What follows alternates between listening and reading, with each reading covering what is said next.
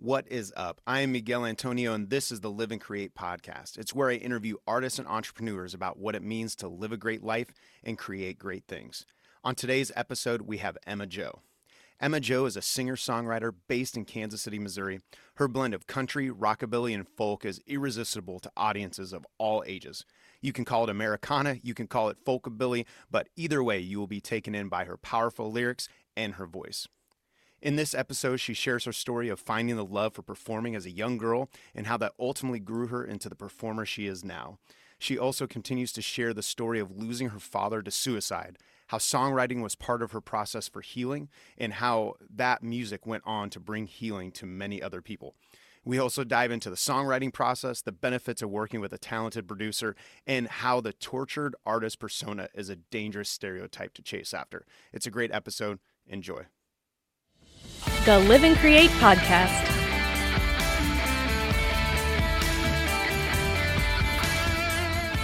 Well, um, I was talking to Matt Richards a little bit about you. He let me listen to some of the songs that you're working on. Uh, hopefully, that's that was cool. He was like, "You got to check this out." When he found out I was interviewing you, and uh, it it sounds awesome.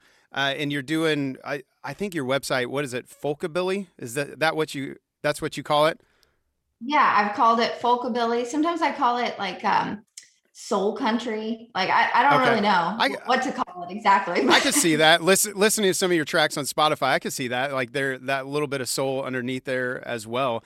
But uh, and I also I had talked to Jillian, who's a huge fan of you. Uh, she's like she's so awesome, and but she told me you were touring in a rock band before as well and uh, and I was like trying to put that together, all the tracks I listened to, and so so you got a little bit of rock, a little bit of country, a little bit of soul, everything kind of mixed up in you. Right. Yeah. When I was growing up, my my dad listened to a lot of classic rock, and okay. my mom listened to a lot of country, and I just loved all of it. Like every music type that I was exposed to, I loved it. Um, I really dug Motown through a lot of my teenage years and um, my dad took me to a bruce springsteen concert. That totally changed my life. Like it was just you know I've, I've, got a lot of influences. It's, it's good. That's awesome. How long did you do the rock thing? Six years. So i started my rock band when i was probably 16 i okay. think. Um we were called Emma Jo and the Poets Down Here for a while. Nice. And then we changed our name to just the Poets Down Here. And then we kind of rebranded ourselves and we became 49 Stones because we were doing kind of a progressive rock kind of a thing. Um, and yeah, I mean, it was fun. Like we had such a good time and we're actually, we're actually still talking and we're still making a little bit of music together. We might be resurrecting a few 49 Stones songs here pretty soon. So we'll, nice. we'll, we'll see what we'll see what happens there. So you're bringing the rock back. You're bringing it back. Yeah, in. yeah. I'm kind of I'm kind of interested in it. It's I'm I'm going through a phase. That's awesome. I I've always told people I really want to be in like a metal band because I do rock and like pop rock stuff, but I want to be in a metal band for like six months. Just get it out of my system, jump around, right? So like System of Down kind of crazy stuff. So so I don't I don't know if this is like your little detour back to that, even though country yeah. seems to be well I say country, but uh, the the uh, how, how, did you say it? Americana. I, I think Americana. Really Americana. Right. Yeah, I mean, I'm doing a detour. Uh, I'm always doing detours. I always thought, similarly to how you want to get being a metal band um, out of your system, I would love to have a party band, like, uh, you know, like a legitimate cover band party, like through the decades. That's where you can make some serious money too. I know some cats making some serious money doing that. Yeah, you know, it might be so addictive that I just never stop then you'll have three bands, and yeah, it, it's that sounds like life's going to get pretty insane. But uh, maybe you can just pull it off. You can pull it off, right? Right. I already can't seem to keep my calendar straight, so it could be a problem. now, doing the rock band, uh, where where was it that you decided you really wanted to go after this this Americana sound and Americana vibe? Well, so there was a little bit of a gap, a hiatus in between the two. So Okay. I stopped being in the rock band because mostly because I wanted to pursue my education. I was going through another phase. I have I have almost I'm almost finished with my master's degree in history. That's awesome. Um, but at the time, I was just starting my bachelor's degree and I was really getting into it and I was loving it. Um, and so I wanted more time to focus on that. And the band was the band was like, you know, it takes up a lot of time to do that kind of stuff. So um, I was just in a different phase of my life and I took kind of a hiatus from music in general. And then a few years later, uh, I just started having this, you know, you know how it happens when you're a musician. You start having ideas and you start having songs in your head, and then it snowballs. And I decided to start playing acoustic gigs just kind of for fun. And then that snowballed into, well, I'm going to make a record now. so You're like, ah, I'll just play around and no, let's get let's get for real. Let's put this thing out. Go hard or go home. now, now you started the band at 16, and for what I was reading, you've been performing all the way since you were like four years old. So Yeah. that that has just been a part of you. It sounds like. Now, when you were four, was it like performing for your family, or were you actually like going out and doing like recitals and those kind of things? What did that look like at that young? It's really funny because my mom gave me some like home videos from when I was a kid and I watched them and I realized I had this impulse to entertain from like such an early age. I you see me as, as like a 3-year-old begging my dad like film me, I'm going to do a song and dance now. And so definitely at home but i also yeah i think i was in my first talent show like on a real stage in the little city fairgrounds area um, when i was like four years old so Wow. yeah That's i was i was totally ready to be in front of people you were ready to rock it. I was. Now, so what's curious though, because it, it seems like that music and the performance, like you said, has been part of you. Now you're also getting your master's in history. Like, where where did that passion start for you, or is that there as well as a young girl?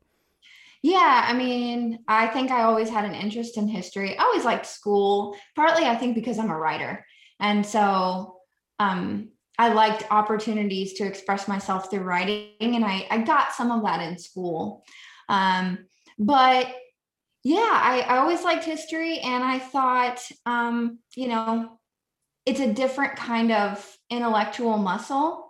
Like i i think i go through phases in my life where sometimes i'm feeling like i want to flex the creative muscles and sometimes i want to do something different flex the research muscles.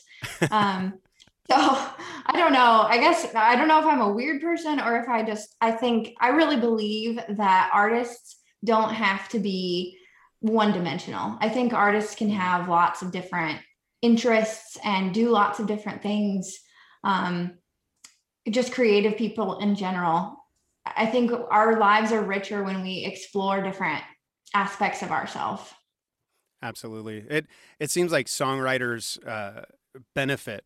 Like the best songwriters tend to have a very eclectic like world. I, I was talking to the I I'm I'm kind of going through a heavy music phase again. So I was talking about Maynard from the band Tool, and Mhm. I was I was sharing how I I don't know how much how familiar you are with him, but he has like three different bands, and then he also started a winery, and then he started like a restaurant, and he like and he has this documentary where he's talking about his passion for wine. It's Blood into Wine, and for those listening, you have to go find it. I don't know where you can stream it now. I streamed it on Netflix, but they took it off.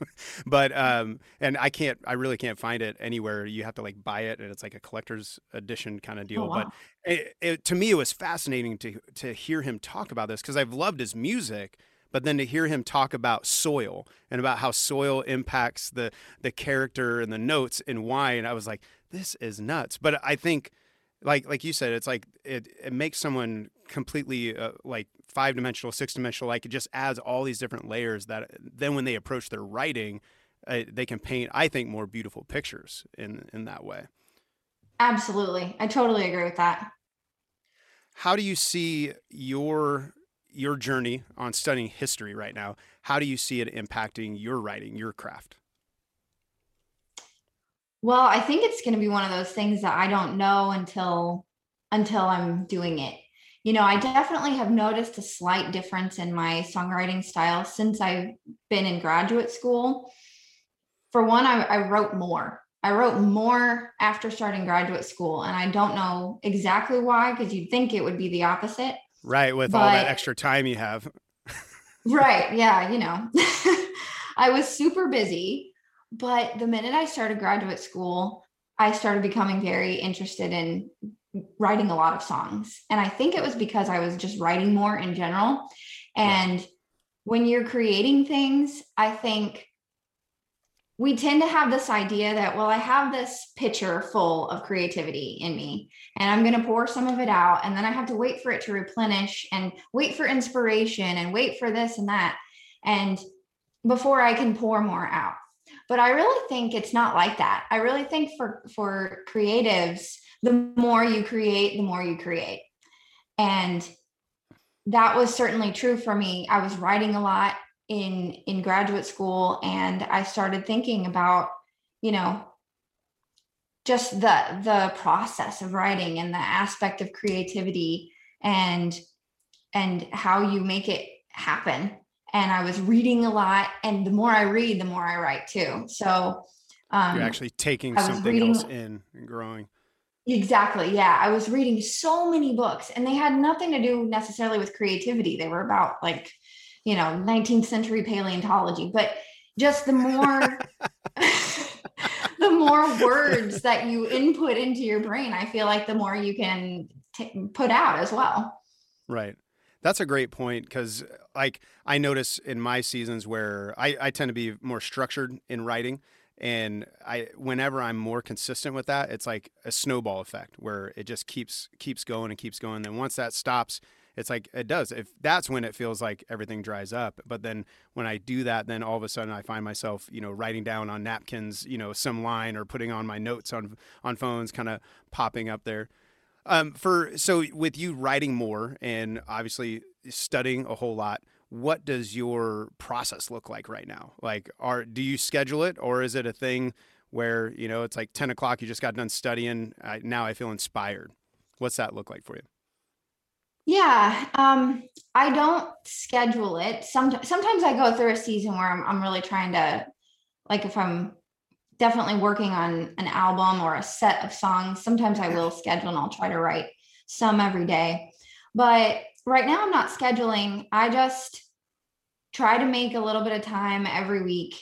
Make sure I'm creating something each week, you know? And I don't put a whole lot of pressure on myself as far as it has to be a song or it has to I have to finish a song or I have to write this kind of a song.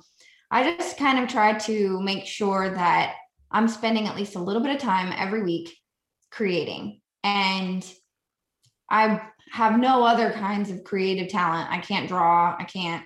I can't even cook. But I feel in that our oldest son, he cooks like everything for us. Like if if like tonight, tonight we had steak for dinner, and I went in. I he was like napping on the couch. I was like, "Hey, do you want to do the steaks tonight?" But he was like so tired. I was like, "I'll just put it in. It won't be as good, but I'll just put it in." well, that's that's a nice that you have a kid that's able to do that. It's helpful, but he's about to go to college, so I don't know how we're going to eat after that. We'll we'll have oh, to see. No. So, but I struggle at that. but yeah, I don't have other kinds of creative outputs necessarily. Um, except for I do a little bit of, I dabble in graphic design a little bit. So I okay. try to I try to create something every week. And sometimes that's a song and sometimes it's a song in a genre that I would never put out. But you know, I just think I just think it's important to keep your creative juices flowing. And so um, I just I don't know. I I try to make sure I'm doing it pretty consistently. That's cool. Yeah, I it's funny like songs that I would never perform. I just wrote a country song. Like it just kind of came out as a country song. So I'm not a country artist in, right. in any way. Uh, uh, and at least I don't think so. So I sent it to a friend of mine who is actually a country artist. And he's like, hey, let's write this together. It's like, yes, please help me because I'm way out of my realm in this. but, but even that, I, when I used to be with a band, it was like everything was about a very particular sound. And I think as a solo artist, I feel a little more freedom to explore different vibes, different sounds. I do love the Americana thing. Like Jason Isbell right now is a huge influence of mine. It's funny. I'm listening to Tool and I'm listening to Jason Isbell. um, it's a, a, a, strange combination, but but it's like that vibe. I love it. Now I can explore it a little bit more and have that freedom uh, a little bit. So now for you, are you have a band that backs you, right? Mm-hmm. But are you do you consider yourself a solo artist or is this like your band band? This is your people. So um, I consider myself a solo artist because I say I have a band, but really it's flexible as far as what players I use. I've been fairly consistent over the last couple projects about the people I'm using. Um, but I, I want to keep that freedom to bring in new folks and and bring in new instruments and especially um, you know in the studio like this time I brought in banjo whereas last my nice. whole last CD didn't have any banjo at all um, but I thought for these couple of songs that I've just recorded um, Queen of the Silver Lining and Same Moon um, which comes out like this Friday. would be cool. Right. Sorry. Okay. Yeah. Your no, Queen okay. of the Silver Lining comes out Friday, right? It does. It does. Yeah. Now this comes out three weeks from when we're actually talking, so it'll already be out there. But I'll definitely link that out. It's a great song. Everyone listening needs to go listen to it because it's killer. Thank but you. Anyways, back to where you were at. Yeah. So, um, so when I play live, and that's not very often because of coronavirus, but right um, I'm hopeful that this summer I'll be able to schedule at least a few full band shows and I'll be able to bring in some of my hired players and say, you know, this is going to be a full band Joe performance. And th- that's always really fun for people who follow my music because I don't do it very often.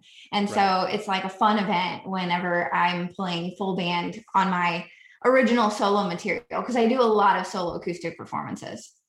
That's awesome.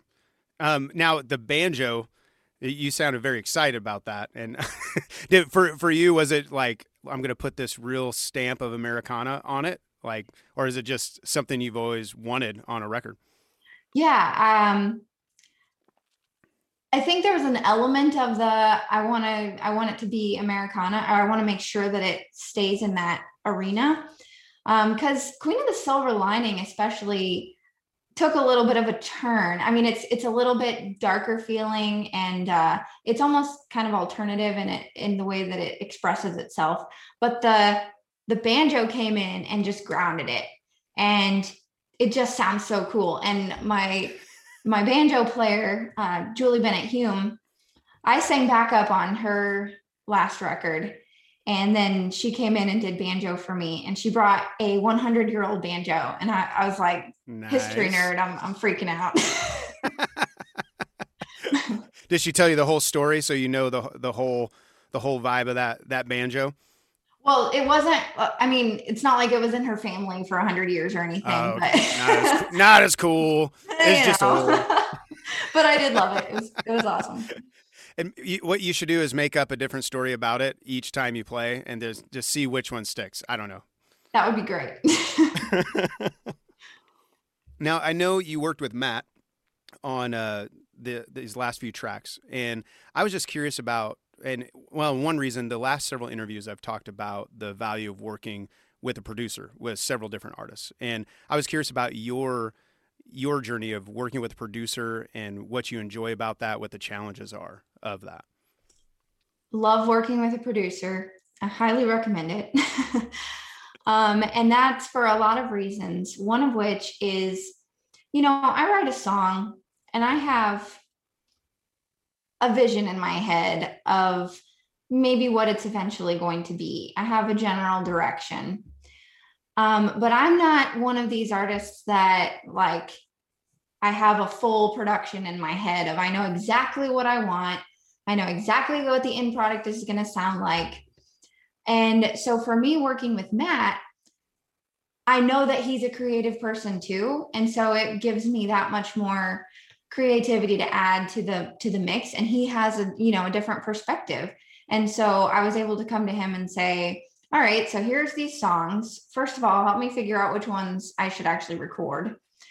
um, and he can he listens through and says okay i think this one's a winner um, but then also I said, here's some production styles that I like. Here's some music I'm listening to lately. Here's kind of what I'm going for. And these are the artists I want to be playing on the same stations as.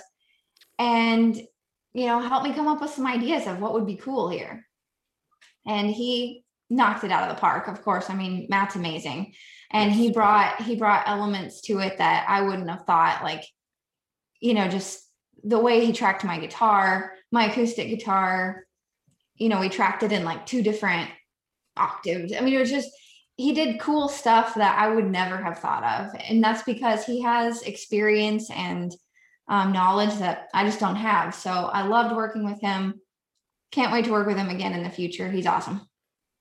Yeah, and I think producers like they they can also just see like it's like they're they're out of the mix. They're not personally married to the the product, if you will. Like I know, like for us, we we're constantly writing these songs, often very personal songs, but they can see things maybe we can't. And did you find was was any of that process challenging, or like I, am not sure if you worked with producers in the past as well, uh, but at any point working with producers, did you find any challenges in that? The only thing that can be challenging, I think, depending on what kind of person you are is um, when when you're an artist and it's your baby sometimes it can be hard i think for people to relinquish like but this is my baby you can't do anything to it don't don't try to change it. Um, i definitely went through that earlier in my career but i think you kind of get over it as as you do it more and more i mean i've been in the studio enough times that now i have kind of learned um, if you trust the person you're working with that it's going to be mm. okay and that was the thing that's why it's so important to pick someone awesome that you totally vibe with and that's Agreed. what was great about working with matt richards because i immediately instinctively trusted him. I knew he understood what I was trying to say. And, you know, I never felt like, oh, Matt's going to try to take over this project and make it his own. like, I never got that vibe. And so, you know, we get along super well and we, you know, are totally mean to each other, which is a great sign. Absolutely. I that's uh the producer that worked with my last band. Uh, his name's Josh Gleave. Like he he started out as a producer and became just a really good, still to this day, good friend of mine. And and that's how it was. It just got to a point where you become so close where you're like, yeah, that sucked. Try it again. You know, and no, but no one's feelings are hurt. It's just like exactly. like he he would like he was like, "Hey, that's cool if you want to just uh, never do anything with music again. So why don't you try to those kind of things?" And it makes it like it's a fun vibe. My well, I've referenced him. I referenced him probably too much. He's probably annoyed on this podcast. But my oldest son got to go to Nashville the last time we recorded with him, and he was just like cracking up, like watching us go back and forth. And and yeah, and even yeah. today, like I was working with Matt, and he's helping me on my next projects, and we spent probably a good chunk of it just talking about things that actually weren't necessarily part of music.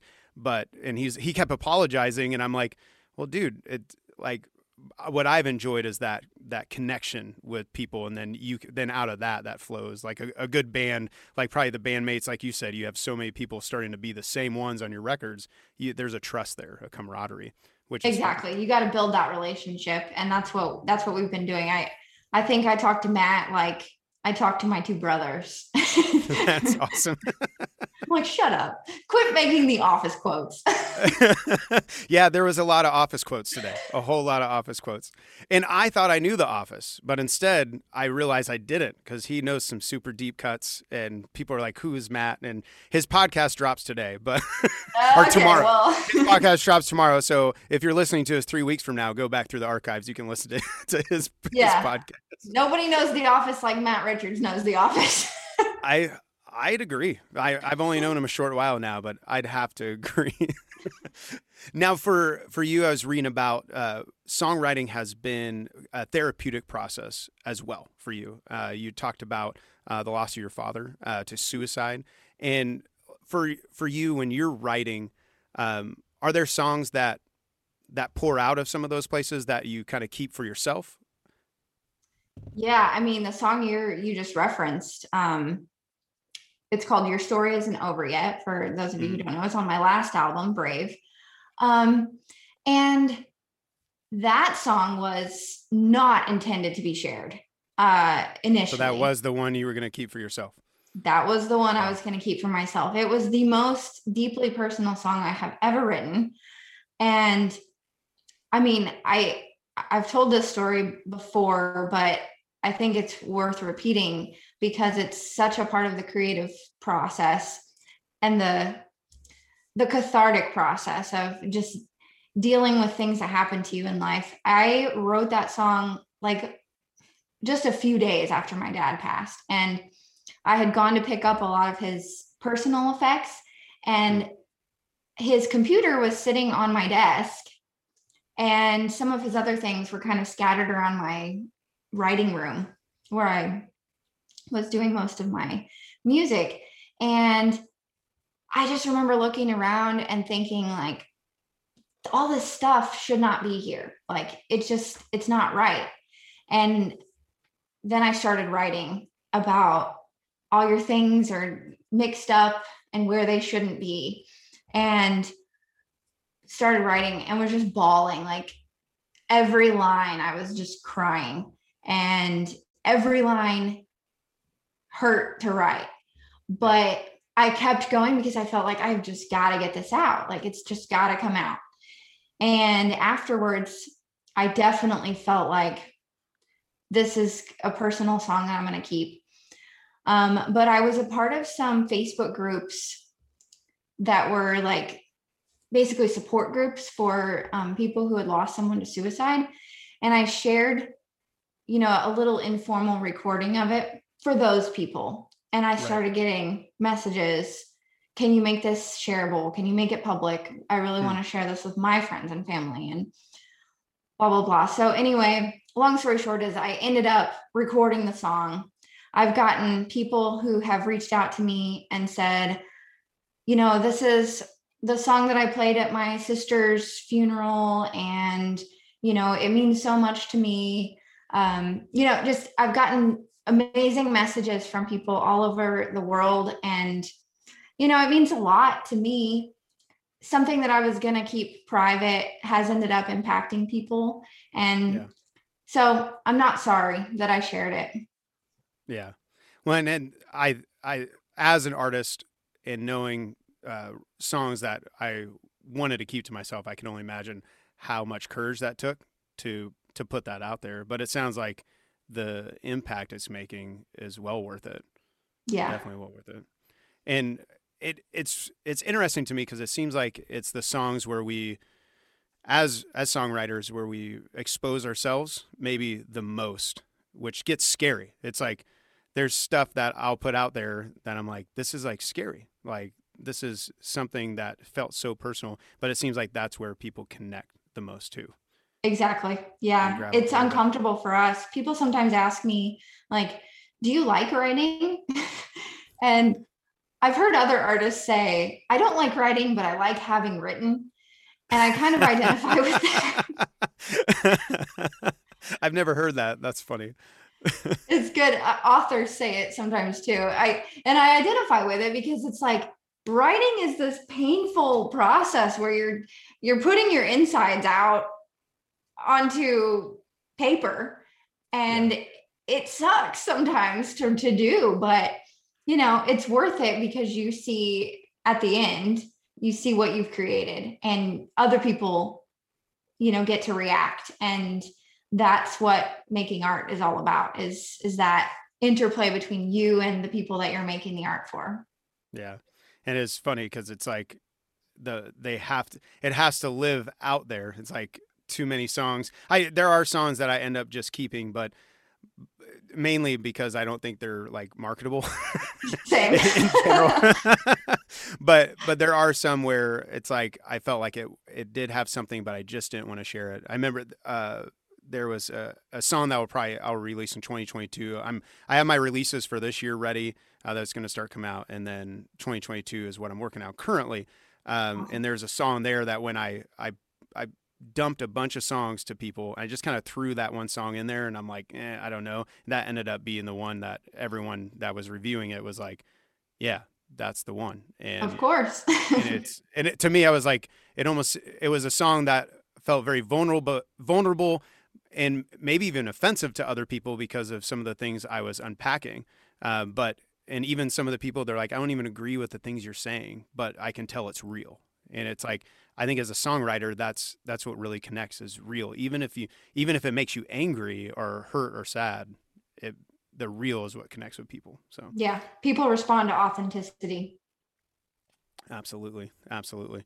Now, um, uh, the the last two questions, uh, which can sometimes take take a while, so I want to give some some time for that. Uh, but the live and create idea. Okay, so uh, I I'm curious for you. How would you define right now in your life living a great life? So for me, as an artist, living a great life to me is living a life where I can where I can create. I've created space for myself to create. Um, I do not buy into, and you may disagree, I do not buy into the idea that artists should be starving. I do not buy into the idea that artists should be tortured um, in order to create good art or that we have to be mentally unstable. I just don't think that's true. I mean, certainly there are people who have struggled with mental illness and with, um, you know, being poor or whatever and created good art. But I don't think that's a prerequisite. I think that artists can be happy and healthy and still create. and so that is that is what I am aiming for in my life. I want to have a life that is happy and healthy and in which I get to create the things I want to create without anyone telling me what to do. and to just keep doing it. And, and I think we've touched on in this interview, like I'm almost manic in my in my set of interests. Like I just want to do what I want to do. Like, oh, this looks good. Let's go try this. I'm gonna go have a party band now. Okay. 2022 party band coming out. M Joe. that might be my my party band year. I'm not gonna lie. well, hell, all the parties people are gonna be having because they can actually hang out. Exactly. That, it's perfect timing. It it is perfect timing for that. But no, it's funny because I wouldn't have agreed with you necessarily uh, in the past, but it's something I definitely agree with you. Uh, but I was I was I had subjected myself to that mentality down to the point where like my story I've dealt with depression, OCD and those kind of things throughout mm-hmm. my life to the point where I was almost afraid to take medicine to help because I was afraid I would lose my creativity. I remember right. having that conversation with my counselor, having that conversation with friends and and but like now I look back on that I was like, bro, you were insane. Like what the fuck were you thinking? like take take this medicine that's gonna help you, go through the process that's gonna help you. And I think artists at least for me, and I, have seen it happen a lot. They would get it stuck in our heads like this, almost like romanticized idea of what an artist is. But I think art can come when you're healthy, when you're taken care of, and you have stability. I think art can thrive in those moments. Absolutely, I think it's the um, it's like Vincent Van Gogh syndrome. We all think that we have to be Vincent Van Gogh, that we have to just like because that sounds fucking this. awesome. cut cut parts of her body off, and we have to be, you know, completely immersed in illness and right. in despair. Like we kind of, I, I think we've all gone through it. A lot of artists, I'm not going to say all, but a lot of artists go through that where we think, nope, I have to torture myself because that is mm. how you create art. And I just, I think that there are there's more than one way to skin a cat. yeah. Well, and it's tragic too where I I love rap as well. It's a it's a big part of my musical diet and uh, Juice WRLD was an artist who was phenomenal. He was so young and he's coming up, but like literally all of his songs were about how he could not stop taking drugs. And then yeah. he died in an overdose, I think about two years ago. And DMX, who's 50, died of an overdose. He was still battling those demons. And it, the, that's where that self-destructive behavior is like they get trapped in it and i say i can say we because i felt trapped in that same cycle for you i'm curious what are some of the choices that you make to make sure that that that it, your life is happy and thriving so um one of the things is I've tried to give myself some semblance of financial stability by yeah, I mean, some people think it's totally uncool to be a musician and to go to school and get a job. Um, but I find that I am healthier and happier when I have some form of financial stability um, and when I can spend my free time as actual free time. And that's important to me because in my free time, I want to create. And if I'm putting myself in the position where I'm putting pressure on my creativity, like, okay, creativity, you got to give me a hit now. Like, you got 45 minutes. It better be good. I I like to um, Liz Gilbert uh, wrote a book called Big Magic, and I, I read it, and it's like my creative Bible. She says in it that you should create, you should like protect your creativity at all costs, like hmm. protect it, give it room, give it space, give it, um, don't put any pressure on it as far as like having to make your living for you. Um, just give it feed it everything that you have in your in your free time and that is what I've tried to do. I've really tried to make my creativity into this protected bubble of like you are my special thing. you are my little squishy awesome. and I'm going to protect you at all costs. like get back. Not, I don't want to get burned out because I love music so much and right. music I want it to be the thing that I escape to and it mm-hmm. is right now and so that makes me really super happy well, I wish I would have had this conversation like 10 years ago because that I think it would have been helpful to me because I definitely I went on the you know get up at 5 a.m. all the way till you fall fall I would like fall asleep at midnight tweeting and then the next day get back up at like 5 a.m. I'm still tweeting and and like there were so many good things that happened out of that season but what it ultimately ended up was complete and utter burnout and almost financial ruin and like I didn't even want to touch music. Like I was almost done with it. I, it was actually my wife who like encouraged me to like get back into it after that season because because yeah, there and that's why I keep thinking there has to be a better way. And I think for COVID, it, I think it slowed down a lot of artists. I know it slowed me down, and it was helpful to to think about like, hey, life doesn't have to be going crazy constantly nonstop. But what was the name of that book again? That sounds really awesome. Yeah, it's an amazing book. It's called Big Magic. It's by Elizabeth Big Gilbert. Magic. Okay. Yeah, she's a she's an author. Um, she wrote Eat, Pray, Love. So like that's how oh, a lot of people okay. know her. Um, right. but she wrote this book to explore what is creativity and how does it work. And I read it because I'm super interested in how creativity works. So um, it was honestly kind of life changing for me in the way that I look at creating art. That is cool. That might be a good season for me too, because like I said, I'm pretty regimented, and it, for me, it's worked really well to where I'm like, uh, you have an hour, write a song, and then I'll do that for like three hours, and it just forces. But but even after a while, those those things began to get stale, so I had to like try a different method for a while, and and so like that'll be cool. I have to check that out. Hopefully, people uh, listen and we'll check that out as well. Now, like same realm creativity right now in your life, how would you define creating great things? Um, well, I try to look at it as similarly to how I look at consuming great art. So we all know what it feels like to consume great art. Um, and so with my music, that's what I'm trying to do. I you know, when I go to a Bruce Springsteen concert, there are certain feelings that are evoked. Hopefully, I will go to another one someday. it's happening. People are starting. I saw AJR just. Uh, do you know the band AJR at all? No. They're a phenomenal band, uh, but okay. they just released. They're doing like limited shows with like they have testing there and all sorts of stuff, and and they're like a huge band. So it's yeah, it's coming back. It's coming back maybe a little oh. longer for the for Bruce Springsteen, just because you know he has yeah, a whole fuck ton of people in the audience. the but, Sprint Center, yeah, I know.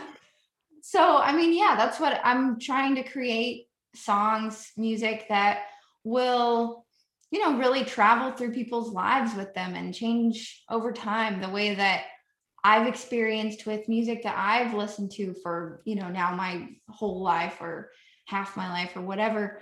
Um, you know, just that those things, great art can really, can really just become a part of your life. And even with my own songs, and I think you've probably experienced this too, a song that you wrote a long time ago, like it changes meaning over time. Right. When you sing it now, it's like, okay, that's it doesn't mean the same thing it did to me then.